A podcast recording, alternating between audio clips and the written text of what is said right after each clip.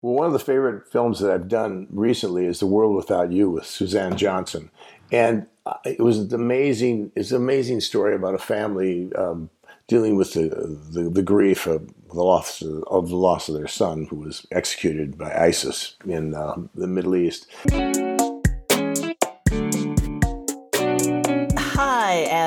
Welcome to Best in Fest. And I'm Leslie Lapage, the director of the La Femme International Film Festival. And this is a podcast for people who are interested in learning all the dirty little secrets of uh, Hollywood and film and television. Today, I am I am super happy to have on board Chris Mulkey, um, an amazing actor, best known for a basis of sex, whiplash, Captain Phillips, Twin Peaks. We could do an entire uh, episode just on Twin Peaks, um, Castle Rock, uh, Broken Trail, Any Day Now, and Boardwalk Empire, another great show. But he really started off, I think, and maybe this isn't true, launching. Um, a big platform for you was winning the jury prize at Sundance let's talk about how you started off because you're also a songwriter and multifaceted. Let's start off. Baby, baby, baby. let's break out into song. Um, how was that? You know, just you've had such a, a, a huge, um, massive career. Uh, you've been in the industry um, really as a fabulous working uh, actor bringing a lot to your parts and your characters in very unique ways. So, how was it when you started off and you you got this jury prize? Was that a big launching pad for you? Well, first of all, the big launching pad was 10 years previous to that. I was at I was at the American Film Institute uh, with Ray Sharkey and Martin Brest, and uh, I was just hanging out there working on other people's films. I was working in a repertory theater company, doing Moliere and Pirandello, and um, and uh, I produced uh, I produced a film at the theater called The Suitcase at the Minneapolis Children's Theater, and I took it to the American Film Institute, and I didn't have enough juice to get in there. But I realized that you know Phil was going to make his his film, uh, Lisa was going to make her film, and I could work on the crew and figure out how this whole film because I was a stage actor, you know. Shall I compare thee to a summer's day? Thou art more lovely and more temperate, though rough winds do shake the darling buds of May, and summer's lease hath all too short a date. Sometimes, um, so Shakespeare. Um, so so I'm hanging out there and having some drinks and stuff, and and at the AFI and working. I took a sabbatical from the theater, so I'm staying at my guys, my friends' party pad in Hollywood, which we won't. That's a, that's a whole nother. That's a whole nother. That was the '70s. '70s in Hollywood. Right, right. Oh, we could definitely talk about that. okay. Anyhow, so um, so when I was there, they said this cowboy actor is going to come and speak to us in the Greystone Mansion in the in the in the living room in this big mansion where it used to the AFM AFI used to be. So I go to the I go there and and who's there's only ten people. I'm the tenth of all the people at the AFI show up. Excuse me, show up for this Hollywood actor that did spaghetti westerns. He did a uh, uh, for a few more dollars and the good, bad, and the ugly. And he played Rowdy on uh, on um, Rawhide. His name was Clint Eastwood. So Clint Eastwood shows up. And I go, and I, you know, I met him. I, we're sitting talking. He goes around the room. What do you want to do? And he comes to me and he says, "Chris, what do you want to do?" And I said, "I said, well, I want to get over as an actor." That's exactly what I said. But I, but I'm a writer and I produce this film. He said, "Go back to Minneapolis when you're done here, and write your own film with you being the lead and produce it, don't direct it. I said, okay, I will. So I went back to Minneapolis and um, and I, produ- I produced a film called Patty uh, called Loose Ends about two meatball mechanics in a, at a Chevy dealership. And the next year we won what became Sundance. We won the 1976 USA Film Festival, the grand prize, as well as Edinburgh, Berlin, Deauville, and Melbourne, Australia. And so, th- so that's how I started. So in 70, 75, 76, I came out here with a film that had won all these prizes, and I got an agent and started working. And then 10 years later, we wrote a sequel, kind of a sequel to that film called Patty Rocks, starring uh, myself, uh, my late wife, Karen Landry, and uh, wonderful actor John Jenkins, who lives in Chicago. And we won the grand prize again at, Sun- at Sundance that that's an amazing trek. that's an amazing trek. So some of so these guys that you really started off with, um, you know, how did that, you know, uh, parallel your track as they were, you know, growing as well in their, you know, acting and producing and directing? Uh, you know, the acting in in in Hollywood and in New York too, um, because I've done a ton of uh, both. You know, um, it it's like playing in the NFL. It's you know, people get injured. What happened to where did Lisa? She, she sprain her ankle. I guess she's out. Was was Phil available? No, he's I think he got picked up by Atlanta. I don't know. I don't know where they are. Um, people just drop by the wayside. Honestly, Lisa, that I'm still working after all these years. Um, wow. I mean, it's just like, I don't even know. You know, thank you. Thanks, thanks. Whoever's in charge up there. You know, it's good. It's, you're doing this is good. This is good. Okay, I'll be right back. This is good. Okay, I'm back. Um, well, let's talk about how you tackle a, a role because you did come from theater, and I think that really gives you a basis of of how you approach these wonderful characters you've brought to life. What's your process? I'm just well. I teach acting at the Ruskin Theater in uh, in uh, Santa Monica, so I'm just going to go into my my teacher mode here. Yeah, teacher mode. Yeah, because I taught at UCLA too. Yeah, God, God, God love the students. Well, Mulkey's here. Oh no, Mulkey's here. Really? No, I'm I'm pretty entertaining. Um, my process. Mm, a lot of people don't talk about their process. I'll just. I don't know. I've been doing it so long. Um, okay, uh, I'm gonna step. Okay, I'm gonna do a movie with you and Phil. Okay, and uh, the three of us. It's a road trip. Okay, so all right, it's a road trip. All right. Um, why am I ask myself, okay, the character of my character, I'm I'm going, why why is why is the character there? What does he what does he want from this whole situation? What does he want? Um, and then um, are there any as, as a subtext, um, what's you know, have I ever done a road trip? Yes, I have. Chris Mulkey has. Oh, okay, I got that. Have I ever known a, a person as fabulous as Lisa? Yes, I have, as a matter of fact.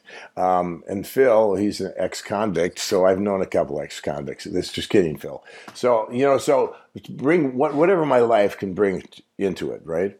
And then, um, then I learned the lines and figure out what I want from each scene, and show up and be available for whatever changes it might be. There might be, you know. Oh, we didn't tell you you're Scottish. Oh, really? Oh, okay, okay. So you know, stay loose, stay loose, but but also and have a passion, and you know, and going into it, do I want to do this? You know, I mean, there's three reasons to take. You know, first of all, what's the role in, in the in the gig, right? And where is it shooting? And what kind of money is there? Okay, so there's three. That's actually Michael Caine. It's Michael Caine, but I agree with him. Um, uh, let's talk about what was your most, uh, you know, you've got such a wide gamut. What was your most challenging role that you've had to do? Either emotionally, physically, or just, you know, production wise? Wow. I've done a hundred. I think I've done hundred and twelve movies. The list is longer than my arm. um, but my most challenging, a couple, a couple challenging uh, roles were um, okay. I'll talk about I'll talk about um, Captain Phillips. Um, Captain Phillips, we shot we shot on a on a freighter. We shot on an actual freighter in the actual ocean off the coast of Libya.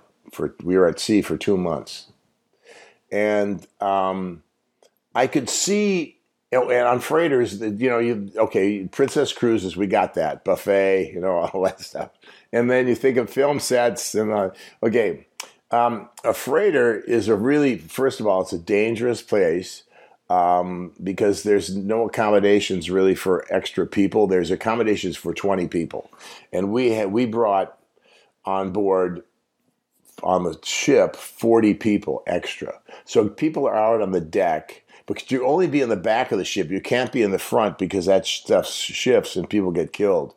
Um, and then if you're at sea for a while, um, actors lose their sense of humor and their sense of adventure because it's like making a it's like making a movie on a freight train. Okay. And, and you and you're a bum, okay, and and or and you're riding there, yeah. It's it was yeah. So, but um, I I I I I stowed away on a ship and went to France when I was 19. I sailed in the, in the China Sea. I sailed in the Caribbean. I sailed in the Pacific. I was fine, and so I, I retained my sense of humor, and I, I, had a good time. It's all right, you know. But I could see other guys, especially a lot of the British. I love British actors, and they're lovely. But you know, a lot of those guys. Um, a lot of those guys lost their sense of humor and didn't want to act and um, were grumpy. And Paul Greengrass, if you're if you're if you're not into it, then you're out of it. Then you're forget about it. You're not. I'll use someone else. Thank you very much. Thank you. Thank you It's very much. Um, over there, um, come, uh, come, come, come, Timmy, come, come. No, that's all right. Fine. Go sit down. Have a, have a cup of coffee so what did you do with these 40 people were they sleeping in the uh, you know uh, in in uh, uh, uh, on the back of the ship outside under the stars uh, you know and how was and how did that how did that affect the shooting this this this craziness of being locked away on the ocean for 2 months well we would we would go we would sail at, Lisa, we would sail at dawn. We'd sail at dawn from from St. Julian's Harbor, right? At literally at dawn, and all the guys that didn't want to be out on deck or which was most of them crowded into a room about the size of your dining room like asses and elbows and just sat there and smoked cigarettes and played cards and, and actually chewed on each other. And uh, me and uh, and Angus MacInnes and Michael Chernus a wonderful actor and uh, and Kapil um, uh, we were all outside on deck talking to the Marines and uh, we kind of chilled out so we, we did that. But uh, you know, there's also I just did a movie um, uh, called The Redeemer. It's a it's a it's an 1880s western, and um, we shot it in November and December in Livingston, Montana, um, just as winter descended on Montana, and that was pretty challenging too. Horses, horses and guns um, in the cold uh, horses riding horses in the ice and snow. Uh, but you can ride, so it wasn't that horrible for you. But you did you have a horse that just wasn't down for trekking through the snow? I had a great horse. Kelly was her name.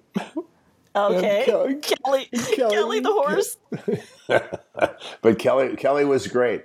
Kelly was great, and Kelly was the right size for me because I'm I'm six one, so I'm a you know a lanky kind of a lanky guy and so they got a horse that I looked great on. And the minute I swung up on Kelly, horses like me anyhow. I've done about eight. I've done eight westerns, right? And so, you know, I walked up to Kelly and I went, I went, Kelly, and she goes, I went, yeah, hi.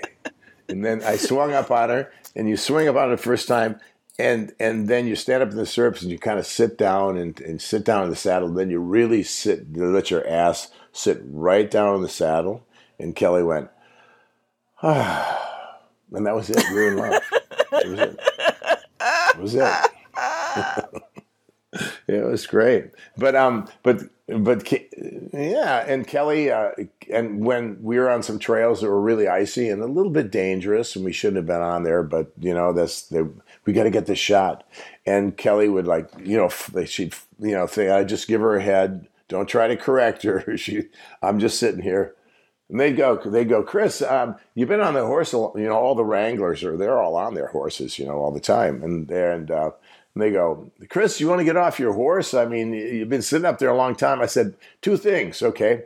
first, I have a place to sit, and second, Kelly is warm. Okay, you guys are freezing.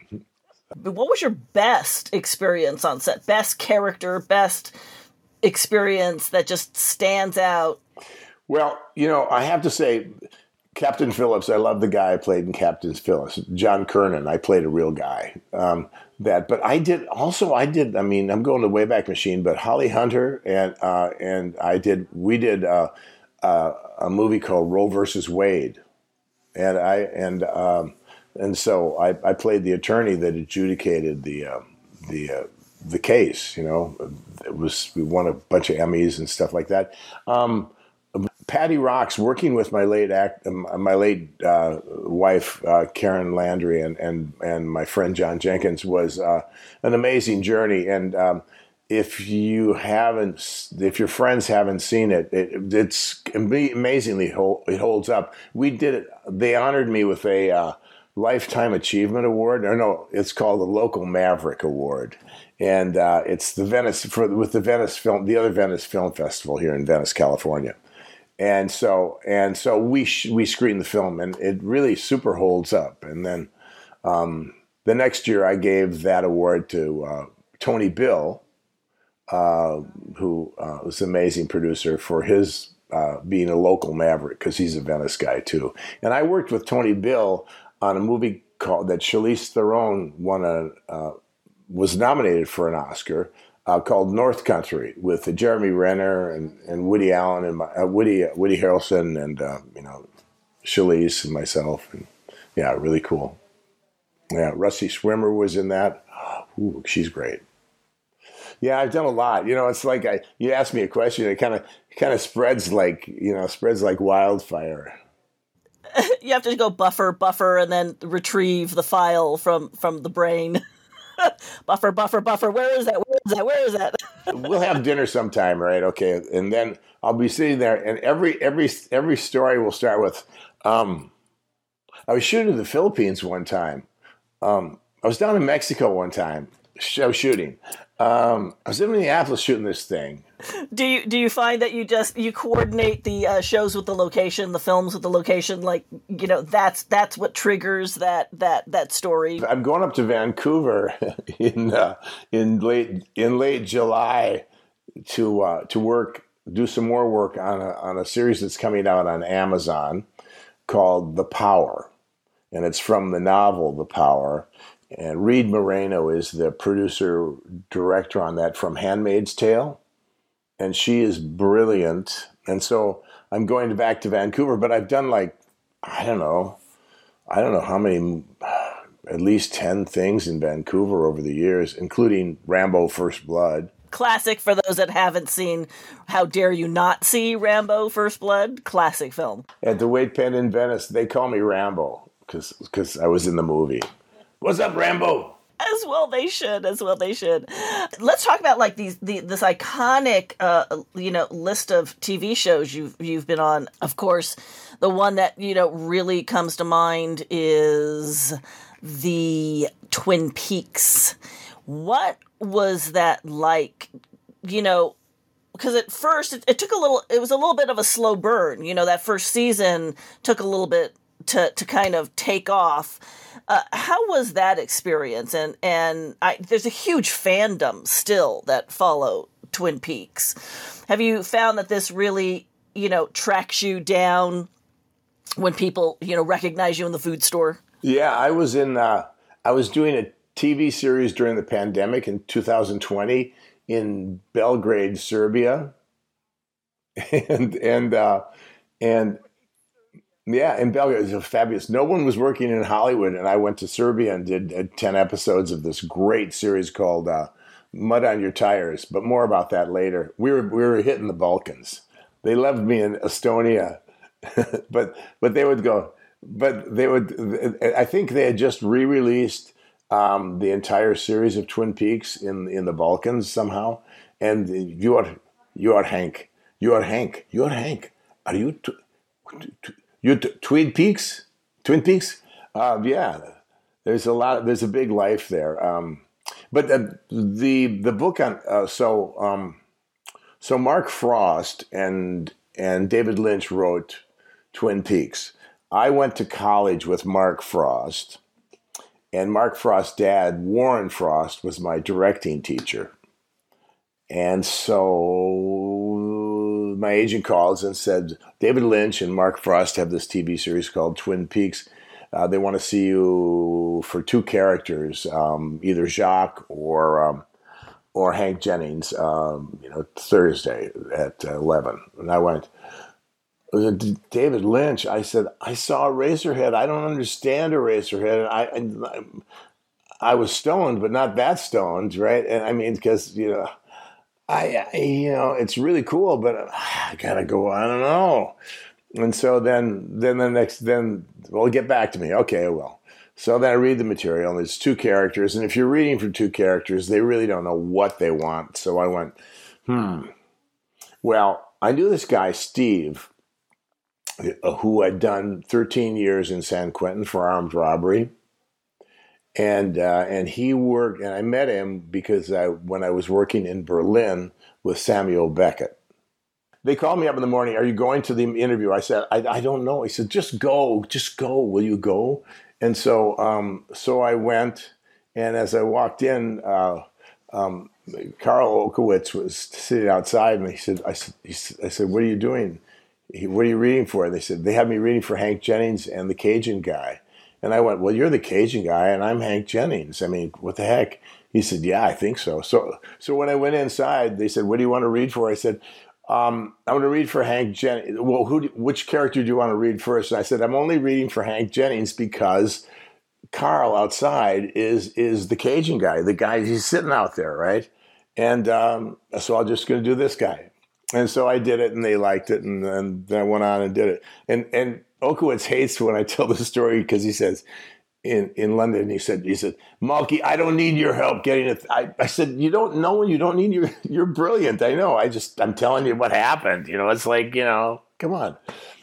So, but anyhow, so we so we went and did the did the series, and it was great. And there was 28 actors in that cast, and they were all like amazing. Russ Tamblyn and and uh, God, I mean, everybody was just great, and um, and um, uh, it was a great ride. Uh, it was the birth of magical realism writing in television. It was that that it opened that in that to open that entire door, and that was really cool to be part of that. Right. Well, that's his forte, you know. That's his forte, and it had such a huge following. Still today, the fandom on Twin Peaks is is huge. Do you still get reached out uh, by fans, you know, asking tidbits and morsels, uh, you know, about the filming and your character? I just got some mail. I got some. Where did I get some fan mail from someone? Where? From where? Is this from? From oh, golf, from golf, golf, Gulfport, Florida, and she said, "Please sign this picture." Oh my gosh! And that's Hank. Look at that, Hank Jennings. So sexy. Well, we're shouting out to all those in Florida, all the fandoms in Florida. I just came back from Florida. Every year I do the uh, um, the the Murray brothers, uh, Bill and Joel and uh, and Brian Doyle-Murray invite me to the uh, the Caddyshack charity event where I play golf and then I play music. And um, and so I just came back from Florida, from Jacksonville, St. Augustine. It was great down there. I love it. Let's talk about your music. You songwrite, and you've had a lot of songs that have been on television. Was that something that you were always doing, you know, as a kid through college? Was this something that bit you a little later? Where how did that start? Music started with me. Uh, there was one radio station in my little town, KCID, in it came out of Sioux, Sioux City, Iowa, and it played all these these the, all these this Elvis and um, and uh, Jerry Lee Lewis and um, and on the wings of a snow white dove, she sends here pure sweet love, a sign from above. All this country stuff, and and I loved it all, and it was like made me crazy. So um, I started playing guitar when I was 17, and I was I played at harp, and then I hung around with. Um, um, I had a lot of friends who uh, were in music, and uh, they played blues, and the, it was the they were African American. Willie Weeks and Bobby Lyle Uh, they're wonderful musicians. They went on to play with like the Rolling Stones and you know signed with Capitol Records. But in St. Paul, there were the, these clubs, and when I was a kid, these clubs, if you were if you were white, you didn't go there. You just didn't go there, and and uh, it didn't bother me. I mean, they were my friends, and um, and they liked the way I played music, and so I played at uh, all the black clubs, all the black blues clubs in Minneapolis, St. Paul with these guys. Not all of them, but a lot. And, um, my friend Joey Davis, who was um, a friend of Ahmet Ertegun's and Capitol Records guys, uh, he was my my wingman, and Joey was this great African American friend of mine, and uh, and so that started off my appreciation. I, I, you know, you know, you know, I you know spent the night you know with you know Tina Turner and Ike and Tina Turner. You know, I met Jimi Hendrix. I you know, it's like it's crazy. So anyhow, so I'm writing songs and I, am playing in bands. You know, but not a big deal because I be, started becoming an actor. And I did a movie with Chris Columbus in 1988 in Austin, Texas called Heartbreak Hotel with David Keith and um, and a songwriter by the name of Jerry Jeff Walker who wrote Mr. Bojangles and um, a lot of things. The late great Jerry Jeff Walker. Um, I was playing him my songs and he went, "Well, Mulkey, you better get serious about this. I mean, you can write a song." And I went, "Wow, okay." And so that's what I did. I started writing. It's just like Clint Eastwood said, "Go make your movie." And I went. So I started.